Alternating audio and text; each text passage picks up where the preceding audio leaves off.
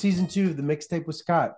Before I introduce uh, to you my guest today, I'd like to read you those three sentences from Hold Me Tight Seven Conversations for a Lifetime of Love by Sue Johnson.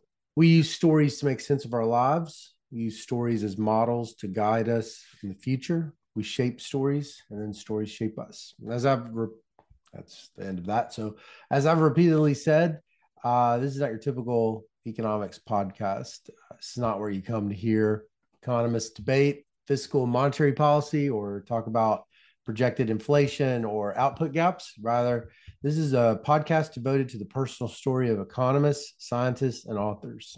I do this po- podcast because I'm interested in the story of 20th and 21st century economics, um, but I'm also interested in the personal stories of 20th and 21st century economists. In fact, I feel like uh, you can't understand one without the other. Uh, I'm interested for their own sake. I, I, love economics and I love economists and and just am interested in the people who wrote the papers that I've read. Um, but I also want to meet these people. I want to hear their stories, and if I'm lucky, through the connection, uh, like Sue Johnson said, maybe make sense of my own life and which doesn't always feel sensible and uh, navigate it a little bit better. So today I had the pleasure of talking with Dr. Derek Neal, the William C. Norby Professor in the Economics Department at uh, the University of Chicago. For those who don't know him, Derek has had an illustrious career as a labor economist, studying things like education, wage gaps, mass incarceration, topics in personnel economics, and more than I can summarize. He's a superb, careful empiricist in the Chicago tradition, whose papers will be read, I suspect, for a while for their insights uh, and what it tells us about American workers and American labor markets at this time in history. It was a wonderful opportunity to also just hear his personal story uh, and just be present with him. Thank you so much for tuning in to the mixtape with Scott. Uh, I'm your host, Scott Cunningham. Well, it is my pleasure to have on the podcast uh, Dr. Derek Neal. Uh, Derek, thank you so much for being on the podcast. Glad to be here, Scott. Can you tell us, for the sake of the audience, uh, I said your name, but you can tell me your name, uh, your job title, and and who your boss is. uh, my name is Derek Neal. I'm the William Norby Professor of Economics in the Ken Griffin Department of Economics at the University of Chicago. Um, and the closest thing I have to a boss is my wife, Cheryl Neal. Cheryl um, Neal. Deal. All right. Yeah, that covered all the bases. Good. All right. So here's an icebreaker question. Uh, what is one vacation that you took as a kid, good or bad, that to this day you kind of still think about it every now and then? We did. Um, we did take a trip when I was a teenager uh, to the Smoky Mountains. Um, and we went because my dad Uh, family was having a family reunion, and it for on his side of the family it was kind of a once in a decade or more event. Whereas we, for years, every June had gone to a family reunion on my mother's side. And my dad was from a family where people were a little more educated than on my mom's side. And my mom had been born uh, in this very rural area of Georgia near the Georgia Alabama line and had he had always kind of teased her you know about being from the backside of nowhere you know where the road ended um, and then we saw this little cabin hanging off a mountain in the Smokies where he was born. and, we, you know, we gave him grief about, you know, you all of this stuff about kidding mom about being from the backside of nowhere has to stop because this this is as close to the falling off point as you can get, you know. That's awesome. Oh man. Okay, great. All right, perfect.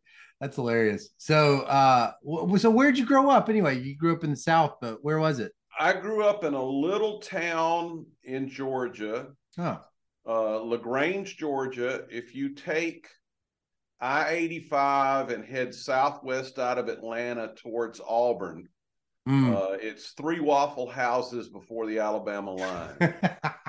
so that's the that's how you find it. That's how you find my house, my mom's house. If you if you get if you hit the fourth Waffle House, you've gone too far. You need to go back.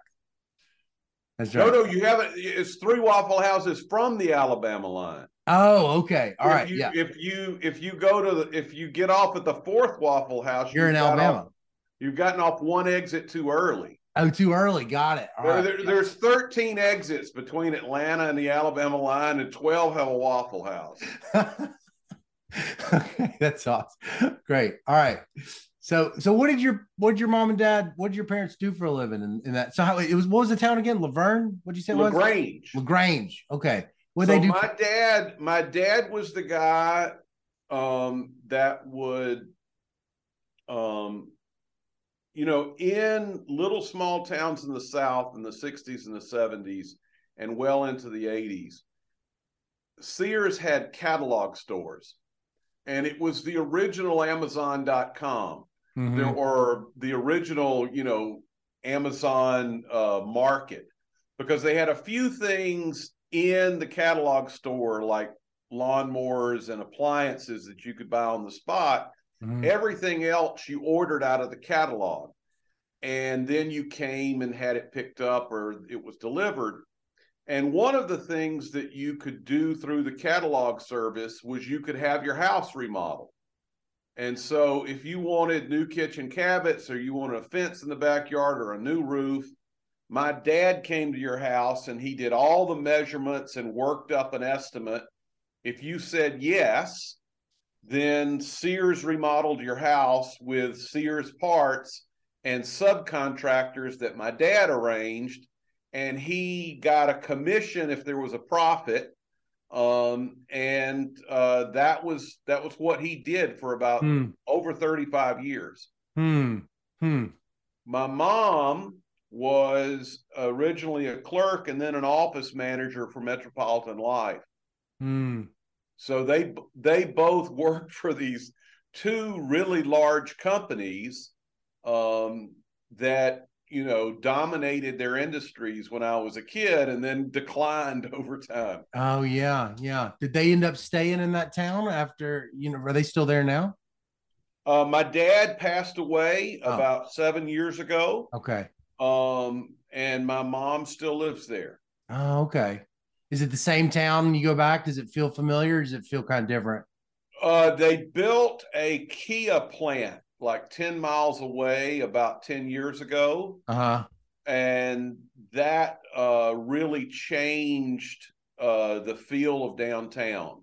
Mm. So I could take you to some of the restaurants in downtown now and you know blindfold you drop you in there and then take the blindfold off and tell you that we were in some kind of hipster bistro on the north side of chicago and you'd believe me it wasn't like Where. Whereas, whereas there were no places like that at all before the Kia. Plant. Right. Yeah. Yeah. If I you had done that to me, it'd been like the it'd been like the Sonic or something as a kid. right. Okay. Uh so so if I could talk to your teachers in middle school, um, how would some of them have described you? Maybe like a couple of them. What would they what would they have said about Derek Neal like in the sixth or seventh grade? Uh troubled troubled or trouble? Both. Really? What what what, what kind of description? I was uh I was very hyperactive um and uh very undisciplined. I wasn't mm. mean. Mm. I wasn't getting in trouble for fighting and stuff like that, but I got mm. in a lot of trouble for, you know, just being uh unfocused on what I was supposed to do, talking when I wasn't supposed to talk, mm. being in the place I wasn't supposed to be, um, not. Uh, I, I don't think there was any kind of belligerence to it. It wasn't a matter of intentionally choosing to rebel, uh-huh. uh, but there were serious impulse control problems for me uh, well into the early high school years. Mm, mm. What do you think that was about? You, I mean, not to be offended, but that sounds like attention deficit disorder or something like that. I have no idea. Huh. I I really don't have any idea what caused it.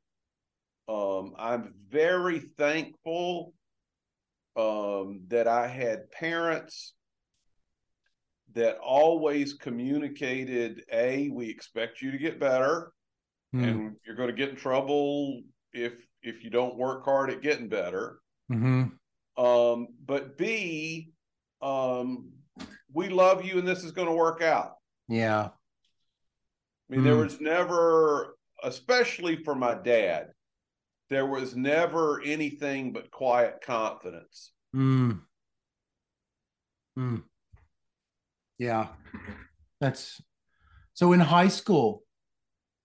Did it was it was it still like that in high school? Did you find yourself being pretty hyperactive it, it, it, in high school? it, uh, it gradually got better over time yeah. uh, but it was probably my senior year before um, kind of there were no issues kind of socially with other kids in terms of being picked on or stuff and Mm. and no issues with you know teachers being aggravated by my kind of uh, lack of having it together Right. Huh. So was it disrupting your schooling? Were you like how were your grades like? Oh, I um I didn't have the grades that I should have had, but um especially by high school, um I had things under control enough that, you know, I would have had you know what people would have called good grades. Uh-huh. Yeah. Okay. So was it masking a little bit of your acad your skill? The you think your teachers could you think your teachers could like just separate the signal from the noise a little bit at all? Um you know, my mom keeps everything Uh-huh. and I found uh I found like when my dad died, we were helping her go through stuff. And I found some old report cards. Uh-huh. And I was shocked by two things. Uh one was before high school, before I started to calm down a little bit, I didn't remember, you know, how many B's I got. Mm. Um, uh, but the second thing was uh, in the younger report cards, I was kind of shocked by the ubiquity of, you know, he's really he's really smart. He can do better than this. We, you know, we got to find some way to to just get him to focus. Oh, they could tell. Well, the, the the teachers all thought that you know when I was in elementary school that you know I was much better than my academic record, and that you know I need I needed. I mean, if this was a long time ago. I mean, I'm almost sixty. I think there's some chance that rather than just everybody sticking with me and letting me work it through it, I'd be I would have been heavily medicated Yeah. if I had been born in 2013 rather than 1963. Yep. Yep. Totally. Uh, For for good or for ill. Right. Right. Right. So, well, did you ever think? Did you ever have? Uh, you know, so when you were nearing the end of high school, and you kind of saw a future for yourself, uh, what were you sort of envisioning that you would like your future to be? Well, I had a job at my first real job, you know, where you have a social security number, was pumping gas. Hmm. And I would pump gas three days a week and then uh, umpire Little League Baseball at night. Mm. And I lost that job during the summer of 1980 when uh, gas prices went from one dollar to 125. Mm. And then I had the audacity to walk into a little uh, news radio station that uh, the we were the county seat, and even though there was only about you know thirty thousand people in Lagrange, there were probably sixty thousand people in the listening area of this little one news radio station. Mm-hmm. And that was in a time when local news was a bigger deal. Mm-hmm. And I was the uh, editor of the small school newspaper that maybe came out twice a year. Mm-hmm. And I walked in and had the audacity to tell these guys to hire me as a news reporter after I got fired from pumping gas. Uh-huh. And uh, I had to spend about six months with a reel to reel tape recorder. Uh, because even in small towns in the South, they want you to sound like you're from the Midwest if you're going to read the news. Yeah. So it took me a long time with a reel to reel tape recorder to become hi i'm derek neal wtrp news and once i got that they put me on the air on the weekends doing the news and sending me to police stations and then in the summers i would cover murder trials because i was minimum wage labor and they wanted someone you know there was like five six murder trials a year in this in this county Yeah. and they wanted somebody giving a report on the evening radio news when people were driving home about what happened in the murder trial. Yeah. And the guy that ran the radio station had been going to law school at night and he was becoming a lawyer. And so I got very interested in courts and had a lot of fun. And so I was going to go to college and then go to University of Georgia Law School. That was my plan. Mm. Well, was that where you got interested in economics? Yeah, I um was forced to take um these distribution requirements that most colleges force you to take. And so, you know, I had been in this uh first group in my high school that was supposed to, you know, take a higher level of math and then, you know, take calculus before you went to college and had dropped out of that in 10th grade telling my parents I was going to be a writer. Mm. And my parents were loving, wonderful people, and they made huge sacrifices for me. Uh, and they were great parents. They weren't, uh, you know, terribly uh, well educated. My dad had gotten a four year degree at a night school, it was an extension campus of the University of Georgia um, and was the first to graduate from college in his family. My mom was the first to graduate high school in her family. And so they didn't really, you know, they didn't really know enough to say, no, you know, you don't know what you're going to do. Stay in the higher math track. Mm. And so I showed up uh, to college thinking I was going to be a history major and go to law school Mm. and was very happy doing that. And then I uh, had to take principles of econ.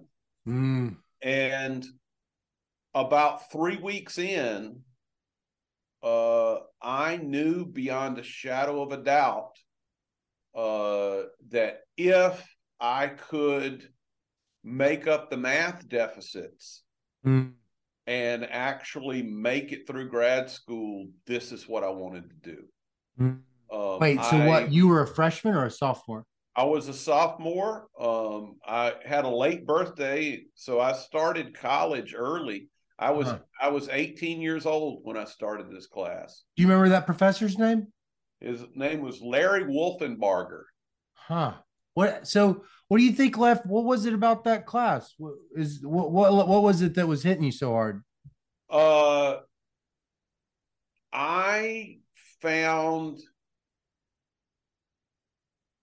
the idea that you could write down formal models of human behavior and that they would have tangible, testable implications so Mm. that you could do something like science. And don't get me wrong, I know we're not real scientists, but that you could do something that had the feel of science, but you were studying human interactions. Yeah. I found that fascinating. Mm. And also, you know, this was not uh this was not uh MIT. Yeah. Uh, so I was used to, uh, you know, getting A's in almost every class I took. Right.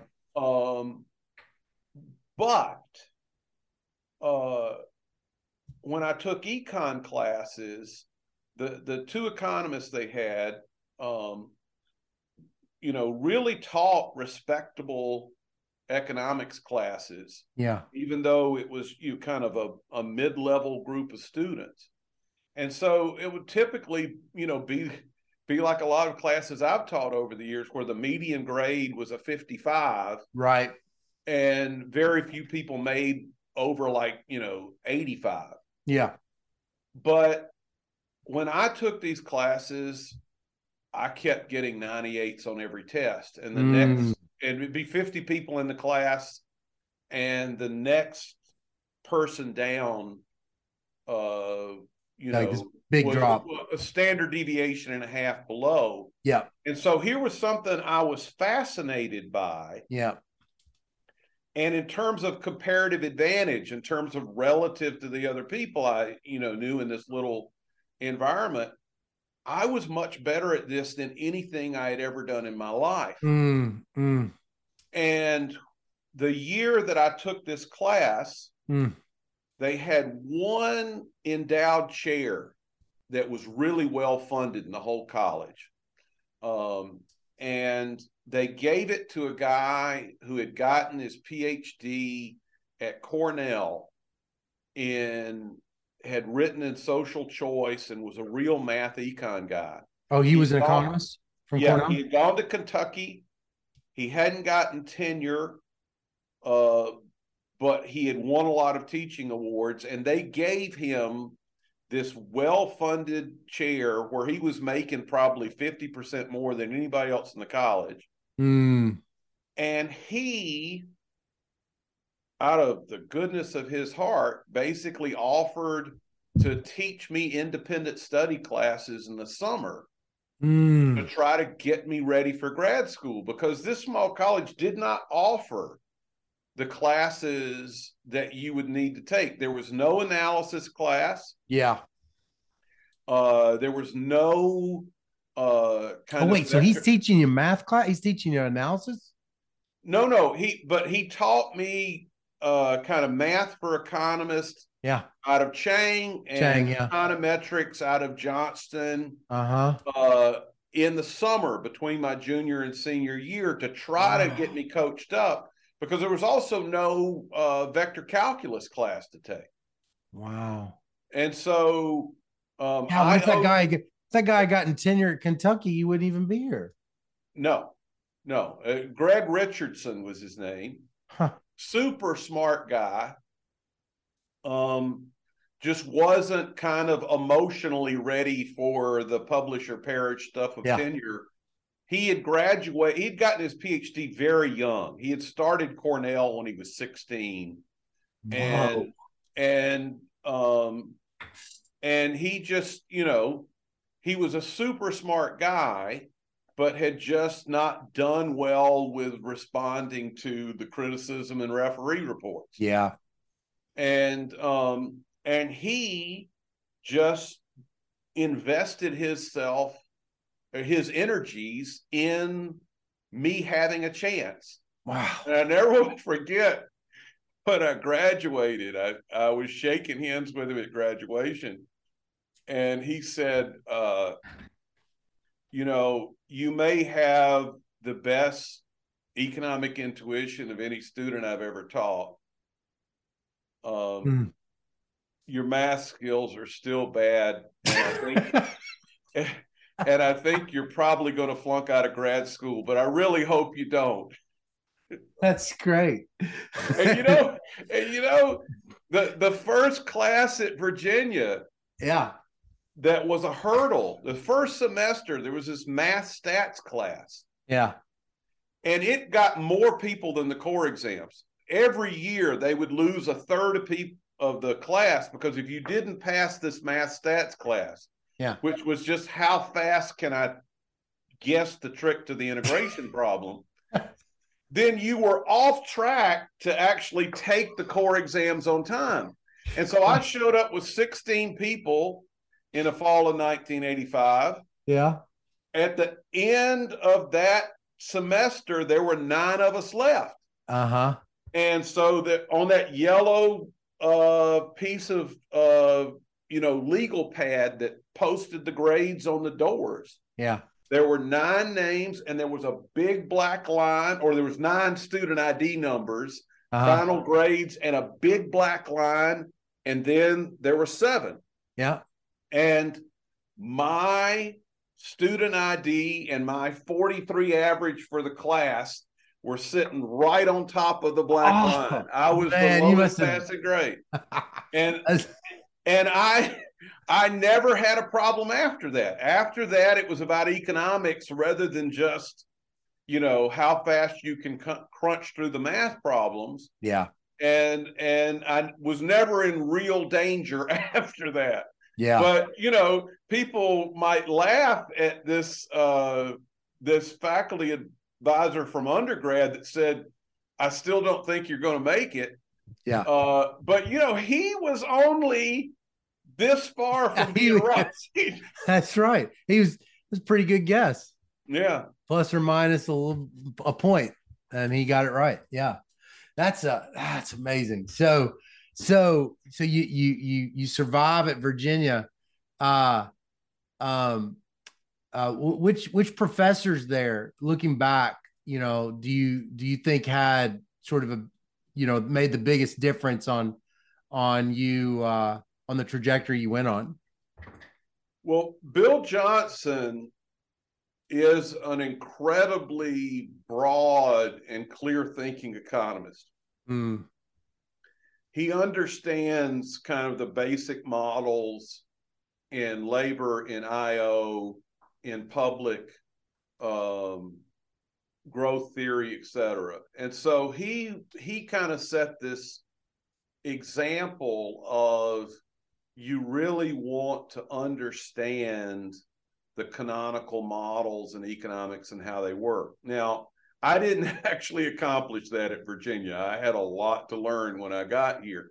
Mm. But he kind of set this um he kind of set this model of learn how to think like an economist. Mm. Steve Stern also um invested an incredible amount of time in my training and career. Mm. And he really stressed um, if you're going to estimate something, if you're going to write down an, a, an econometric model, um, let's be careful about tying the economic model you wrote down to the empirical model you're estimating. Right. And let's the he was very good on forcing people to be very precise about why is this empirical method actually a test of that model explicitly or the implications of the model. Mm. And then I would say Ed Olsen. Uh, Ed Olsen was an incredible uh, mentor in that he really stressed clarity. Mm. I mean, if you gave if you gave Ed a copy of something you wrote, mm-hmm. it was going to come back filled with red ink that was basically going to ask not only isn't there a better and more economical way to write this, but isn't there a way to write this that's more accurate, where you're really saying exactly what you mean? Yeah. And I think one of the huge failures in modern graduate training now is that most people interact with their advisors through looking at slide decks for presentations. Yeah. And there are just not that many advisors who say, write the whole thing out, give it to me. I'm going to read it carefully and give it back to you with comments on every page. And I try to do that mm. um, because I really believe it's important. Uh, nobody gets their slides published. Right. Uh, and at the end of the day, um, uh, my colleague here, Fernando Alvarez, uh, quotes one of his favorite writers who once said, uh, writing is God's gift to us so that we know how sloppy our thinking is. and and I really believe that we do our students a great service if we really invest in helping them write clearly. Yeah. Yeah. Yeah.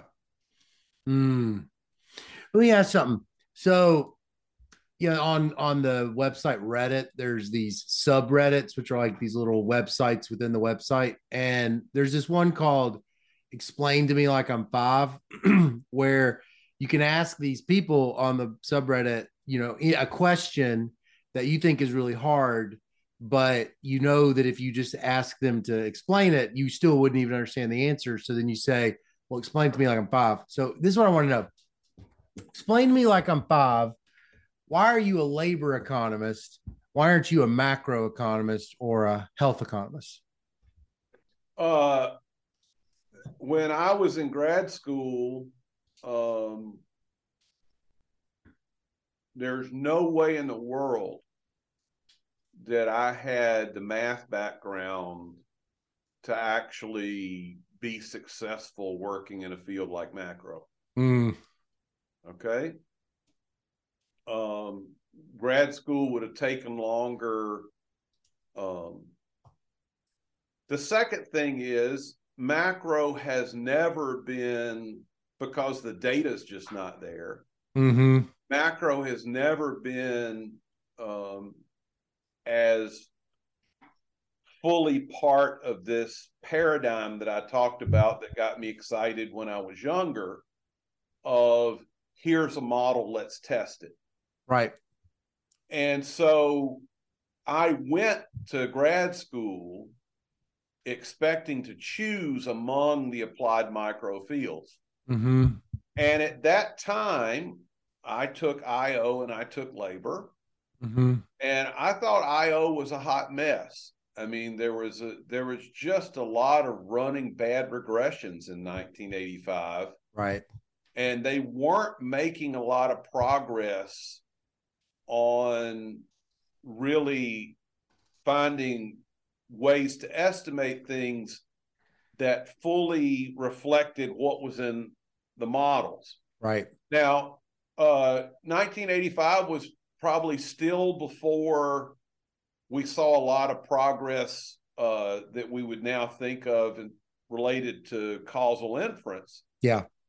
But there were a lot of people uh, in the 80s who were thinking seriously about let's model where the sources of unobserved heterogeneity are. Mm. Let's be very careful about the assumptions that we're making to get identification. Let's model the selection process.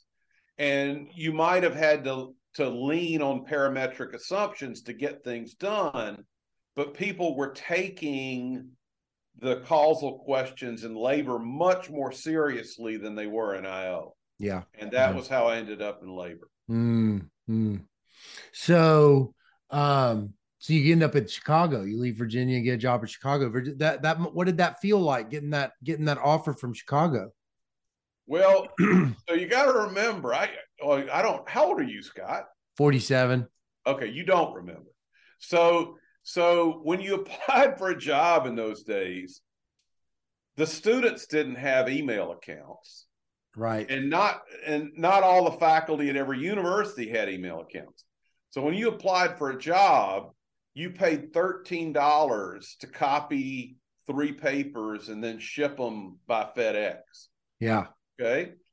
And so I had taken the job openings for economists and I had found like 137 places to apply to. Oh my gosh! It was, a, it was a recession, and I'm coming out of Virginia, and I had just gotten married a few months before, and I was not going to be the son-in-law that was a freeloader and grad student who didn't get a job, and so.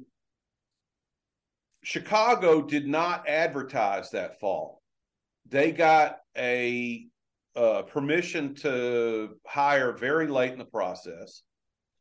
And I gave my wife the 137 and I said, right now, scratch off the places you don't want to live. And she scratched off Columbia, NYU, and Fordham. Said she didn't want to live in a dangerous city. Okay. And so I sent out the applications. Hmm. And a few weeks later, I'm standing in Bill Johnson's office, and Bill answers the phone and he says, Okay, I'll tell him. And he says, Send your packet to Chicago. And so um, I sent my stuff to Chicago. I had already applied to the Harris School. Hmm. And um, I interviewed with Gary Becker and Sherwin Rosen and John Cochrane Hmm. in the Hilton Hotel in Washington, D.C. This was back between when the meetings were between Christmas and New Year's. Hmm. And on January 3rd, I came out to Chicago and gave a job talk and visited Harris in the department. And on January 10th, Chicago made me an offer. Wow.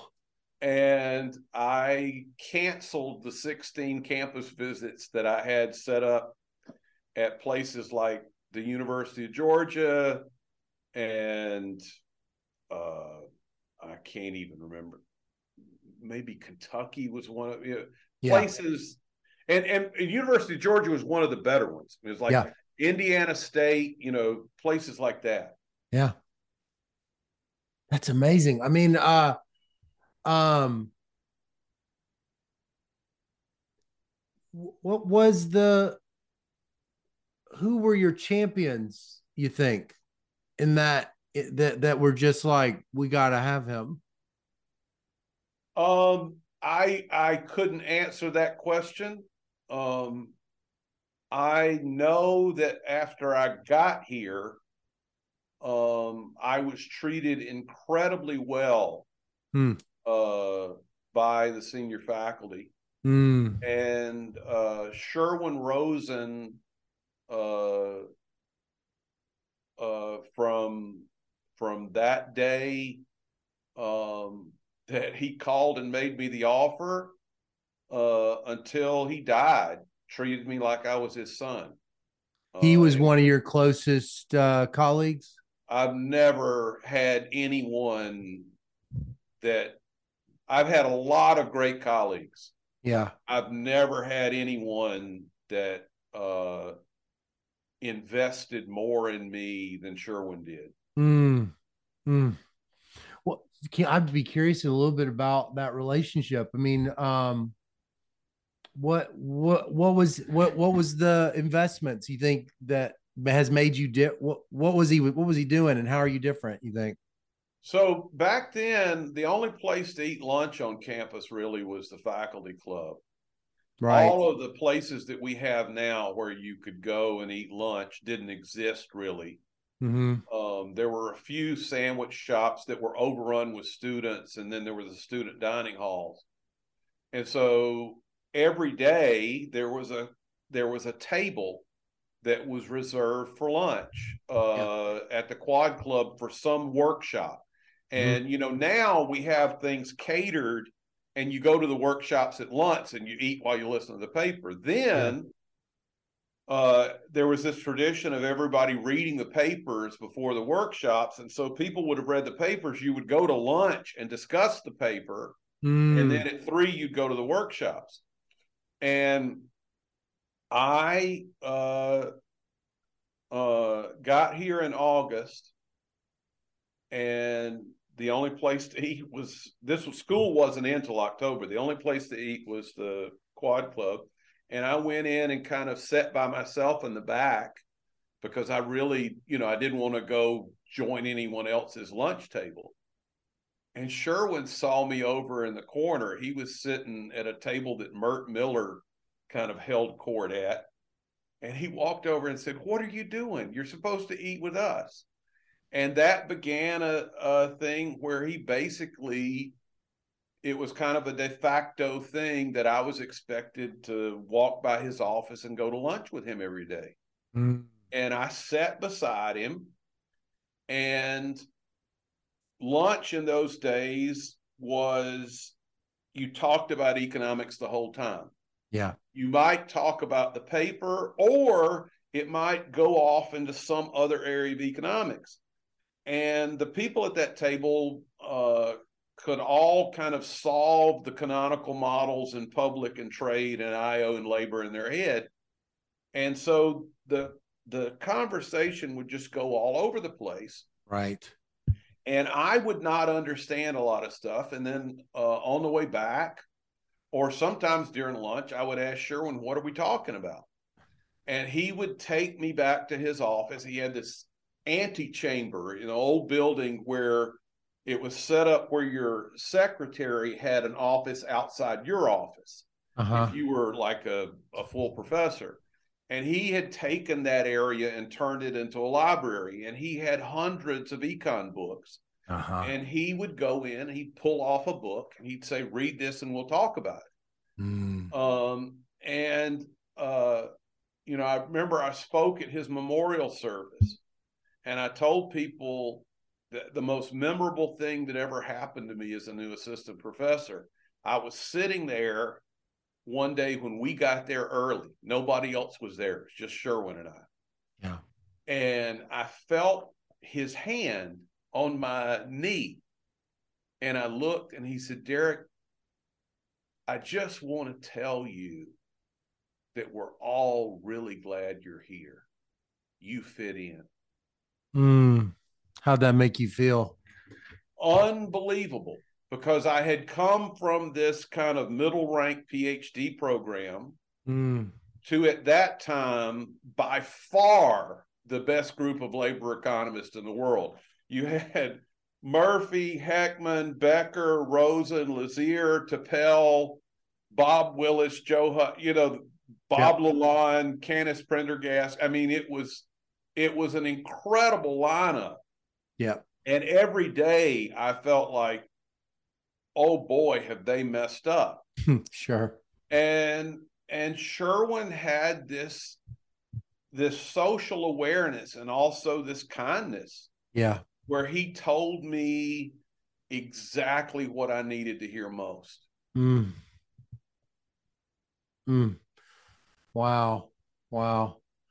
That's uh that's a beautiful story. He he sounds amazing. Uh, that was really for I bet you feel fortunate you've you got to cross paths with him and be be close with him like that. Yeah, I it's it's bittersweet. Yeah. Um, because uh you know, I got the offer to come back from Wisconsin to Chicago uh just a few weeks after he passed away. Mm. And and um uh and I came back and my office was his old office. Oh. And so and and and you can never prove it. Uh but there's a good chance that if he hadn't suddenly gotten ill and passed away, you know, they might not have said, you know, we're we're getting old in labor. We've got to make more kind of senior hires at this young level. Yeah. Yeah. And so you never know. Right. Uh, but it was always a um I mean, I would have much rather uh stayed at Wisconsin my whole career and had Sherwin live to be 85. Mm. How old did he live to? He was 63 when he passed away in 2001. Oh, wow. Wow. Was he chair when he passed away? No, he was chair when he hired me. He was chair when he hired you. It was just a sudden descent in his health. He had lung cancer and they oh. found it and oh god. It was it he died very quickly. I bet the department was heartbroken so uh, you know um i grew up in mississippi and uh, so i i've always been interested in when i i wrote my dissertation about uh racial imbalances in the sex ratio because of the mass incarceration. And i i wrote about it for a bunch of reasons but part of it was i just kind of felt like studying race just felt like something I at least kind of just you know at least sort of understood a little bit enough. Like you know, I, I didn't feel comfortable studying something in another country. You know, like like that. I I just felt like it would have just been too exotic, and I would have not been able to do it. And you've written a lot of topics in race, also going all the way back. I'm guessing to graduate school. What was it No, that drew you no, to that? no. Oh, not in graduate school. I thought this JP was about.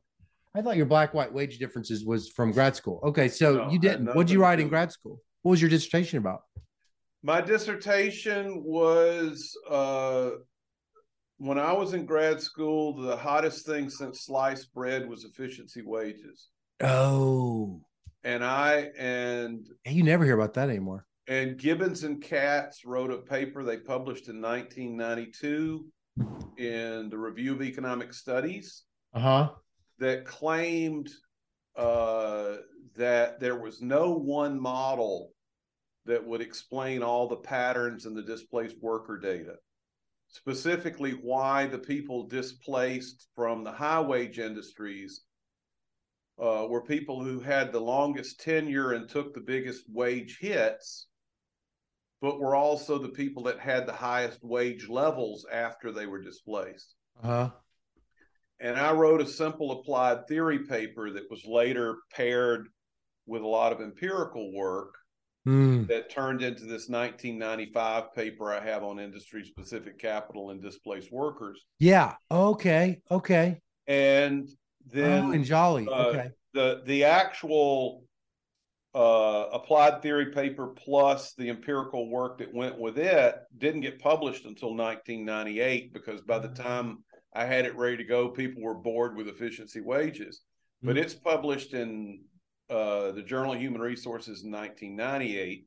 It's called The Link Between Ability and Specialization. Mm. And so I was working on uh, this literature that tried to understand how ex post rents could be created through investment and sorting into jobs. And you could get patterns that looked like market inefficiencies or ex ante rents, but there was really no um, there was really no rationing of good jobs in the labor market.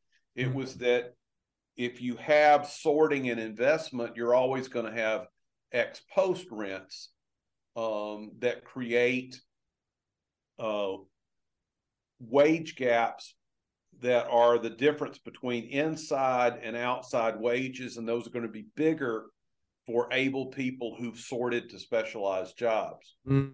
And so that was what I was doing. Mm. Uh, when I got to Chicago, Jim Heckman was also very kind to me, and I started attending a workshop he ran on education um, with James Coleman, the famous sociologist. Yeah. Social capital guy. And I uh, had an idea based on stuff that I saw in that workshop about what was wrong with the Catholic schooling literature. And I Uh. started working on that project. Mm. And that paper came out after the black white wage gap paper, but it was written well before. Okay. And it just had bad luck with getting a, an editor who was changing universities. Oh. Um, and so when I was doing a bunch of quality checks on the data set for the Catholic schooling paper, yeah. where you run regressions that you think you should know the answer, Right. do crosstabs, because you're looking for evidence in the descriptive statistics and the patterns in the data that maybe you created something wrong. Right. Right. I stumbled across the results that are in that uh, 1996 pre-market skills paper, Yeah. and What was I- that for the reader's sake, for the listener? What was it you saw? I saw that uh, you didn't need education. That this one AFQT measure was Mm. just doing uh, a lot of explaining, not all, but explaining a big portion of uh, the black white wage gap among men in their late 20s. Mm. And Bill Johnson had been chair at Virginia and he was visiting Chicago for one quarter. Mm. And I went down the hall and I said, Bill, you write fast and you write very well. And um, I've got these results. I want you to write the first draft so that we can get a working paper, you know, out there before somebody else stumbles across this. Yeah. Yeah. And then at the end of the quarter, uh, he went uh, back to Virginia. Mm. And you know, this was before you had Dropbox and before you had Zoom or even Skype. And so um, I worked on it an awful lot, and then we would swap uh, uh, drafts back and forth. And then he asked to be the person that submitted it to journals. And uh, when he did that without telling me, he he uh, he changed the ordering of our names because he said that you know I had I had started the project and and you know oh it's not in of, order. It's yeah, Neal and he, Johnson. He he said he said look I wrote the first draft but you did everything else and you should uh you should get credit for this. Yeah. And so a lot of people think that because he switched the order that I must have done this in grad school. And right. and nothing could be further from the truth. Oh. This whole thing was just an accident. Um, I discovered this pattern not having any intention of ever working on black white labor market stuff but oh. trying to make sure there weren't any programming errors in my Catholic schooling paper. That is fascinating. And then Bill happened to be visiting Chicago at the time, and he is an incredibly good writer. Mm. And at that time, and he was incredibly fast at, yeah. at getting a good first draft. And at that time, I was at best a mediocre writer and I was slow. And I was scared to death that someone was going to find this set of results I'd put together uh, before I could get a paper together. Yeah. Yeah. Because it was just, it was a $20 bill laying on the sidewalk. And I think the, the other thing was since the day I had shown up at Chicago, Sherwin, also Gary, but Sherwin and Jim especially had kind of beaten through my head. Think about the world through the lens of Ben Porath. Hmm. Okay. And so that was the lens that I used to write the paper. What does that and mean? I, said, so what, I know, I know, I don't know what they mean when they say that. So, you know, Ben Porath wrote this 1967 paper on life cycle human capital accumulation as an optimal control problem. Uh-huh. And the early literature kind of thinks about individual heterogeneity as differences in the initial skill level that you bring to adulthood. But that's mm. really the wrong way to think about it. Mm. If you hmm. don't take logs before you start, you can't get the model to fit the data that way. Mm. And nobody gets nobody gets paid in log marginal products. Wages equal marginal product of labor. But if you say, hey, this scale parameter on the front of the human capital production function, this scale parameter really tells you how efficient you are as a learner. Yeah. And now let's see what that will do as a source of heterogeneity.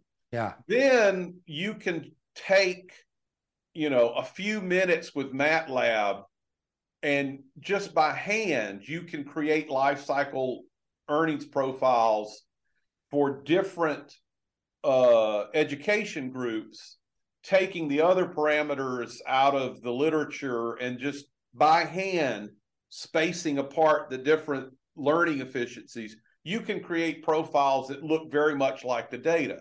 Mm. And so that was the lens through which I wrote this paper that said if you really want to test for the existence of labor market discrimination given skill. You want it to be skill that exists before people enter the labor market. Because if you wait until after they enter the labor market, well, then two people that brought the same amount of skill could end up in different places because there was some discrimination barrier that prevented one group from investing in efficient ways using their skill. And so the the way that would be most faithful to Ben Porath is to get the skill early and then look out past the crossover point, yeah. past the place where more educated people start, you know, earning more than less educated people. Yeah. And look to see how that initial condition that's a proxy for your learning efficiency would explain or not explain uh, racial wage gaps uh, at that point in the life cycle. Mm. And so it, you know, it was all it was all luck. Huh. Um, I found the result by uh, trying to check programming errors for trying to check for programming errors in another paper. Yeah. I was able to get the first draft written quickly because Bill agreed to write it for me. Right.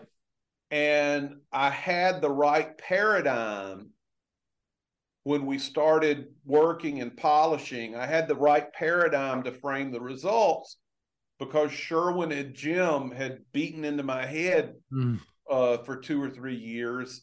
Mm. Think about Ben Porath. Think about Ben Porath. Think about Ben Porath. Mm. Wow, that's crazy. The way you're telling your story, there's you're telling your story like there's been a lot of fortuitous events. This guy at this guy at your college and and uh and then this and meeting meeting Sherwin the way he was. It, it, it seems like you at least tell your story like you've been very lucky. I my my dad was the son of a Methodist minister. Mm-hmm. Uh, he would be he would be very uh, disappointed if I said yes to that uh-huh. because he would want me to say that I have been blessed. Yeah, uh, and and I really do believe that my life is just one big sequence of unmerited favor. Yeah. Uh, there's been a lot of grace in my life that I didn't earn. I mean, mm. and it starts with my dad. Mm. I mean, very few people in the world have ever had a father that, regardless of what was going on, was better at communicating, I love you, I believe in you. It's going to be okay. Yeah. And, you know, if you have that when you're growing up, and then you get to a situation where you say, I really love economics. I would love to try to do this as a profession. Mm-hmm. But I've never met anyone before I came to college that had a PhD. I don't have hardly anyone in my family that ever got a lot of formal education. I have no idea what I'm getting myself into. Reaching the place where you can say, I'm going to go for it anyway. And if they tell me I'm too stupid and they send me home, it's okay being able to have that thought process starts with having a dad that says, I believe in you, I love you, it's going to be all right. Mm. And, and and I always knew that if I had been below that line at Virginia and got, you know, flunked out of grad school and got sent home, Dad they would have you know, my mom would have been happy because I would have been living closer to home. but there would have never been anything but we love you, we're proud of you. Mm. That's really that's that's uh That's a that's a that's a wonderful blessing. Yeah. And and for some reason that I never understood, you know, Sherwin, Jim, and Gary, but especially Sherwin, uh, they all thought uh, that I had potential that I didn't see in myself. Mm. Mm. And they treated me as if they expected uh, they expected that I had a shot. Well, Derek, it's top of the hour. I just have so thoroughly enjoyed uh, this conversation. I, I appreciate you. Uh, uh, appreciate you sharing with me everything. Appreciate that, you know, knowing a little more about you. I feel so glad you're in the profession and uh, really thank you for your. I, I thank you so much for this conversation. It has meant a lot to me. Well, I appreciate having the chance to talk to you, Scott. All right. Well, you have a nice night. All right. Next time I make it down to Baylor, you can you can buy the brisket. That's deal. All right. All right I'm, I'm gonna hold. Uh, you can hold me that. All right. Bye bye. All right. Gotta see us through. Honey, you need me. Baby, I need.